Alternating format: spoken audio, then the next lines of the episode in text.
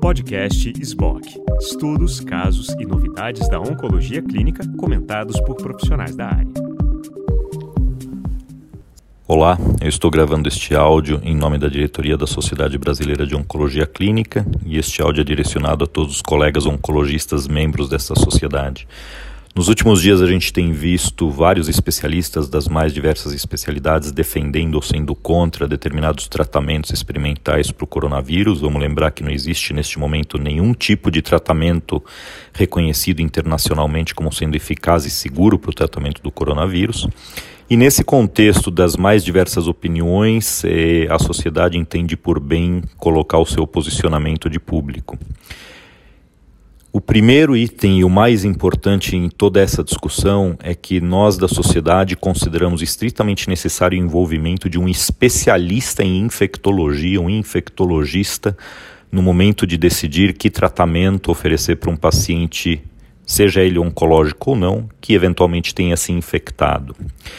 O segundo, o segundo parâmetro a levar em consideração é o fato de que justamente não existe nenhum tratamento padrão no mundo, e o motivo para isso é porque não existe evidência científica cabal nenhuma de eficácia e segurança para nenhum tratamento até este momento. E nesse contexto, considerando também que a imensa maioria dos pacientes serão oligossintomáticos ou assintomáticos e a gente ainda não consegue identificar previamente quem é que irá evoluir para um quadro mais grave, a SBOC considera muito temerário oferecer tratamentos com potenciais toxicidades significativas para estes pacientes oligossintomáticos ou assintomáticos e que muito provavelmente não terão nenhum sintoma mais sério decorrente da infecção pelo coronavírus. É completamente diferente oferecer um tratamento relativamente experimental e potencialmente tóxico para alguém que tem critérios de gravidade de uma infecção para a qual não existe uma alternativa boa de tratamento do que oferecer estes mesmos tratamentos potencialmente tóxicos para alguém que iria se curar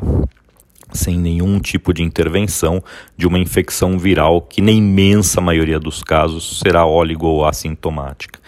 Terceiro, vamos lembrar que eh, todas as medicações que estão neste momento sendo testadas como potenciais tratamentos para o coronavírus têm interações medicamentosas significativas e se a gente colocar num aplicativo de interação medicamentosa, a gente vai ver que virtualmente todas elas podem interagir com um grande número das medicações que nós oncologistas estamos acostumados a prescrever para os nossos pacientes.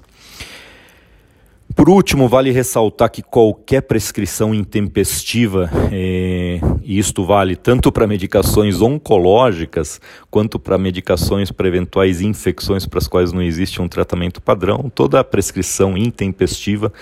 é, costuma levar um arrependimento subsequente. Então a gente pede para que os colegas oncologistas sejam extremamente parcimoniosos e sejam cuidadosos e chamem o um infectologista para ajudar na condução dos casos de infecção pelo coronavírus nos nossos pacientes. Até este momento, o número de informações ou a evidência na literatura médica sobre a gravidade de uma eventual infecção pelo coronavírus ser maior em pacientes oncológicos é muito, muito limitada.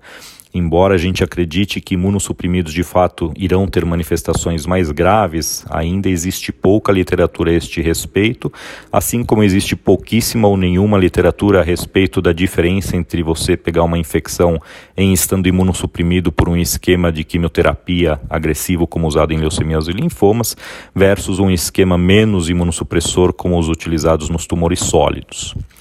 Com isso, a SBOC espera ter esclarecido algumas dúvidas dos nossos colegas e manifesta mais uma vez o desejo de ser uma fonte de informação eh, e uma fonte de apoio para os colegas oncologistas eh, nesta fase complicada da pandemia, onde existem muitas variáveis em jogo e nos colocamos à disposição para quaisquer esclarecimentos através do nosso portal para todos os membros. Muito obrigado.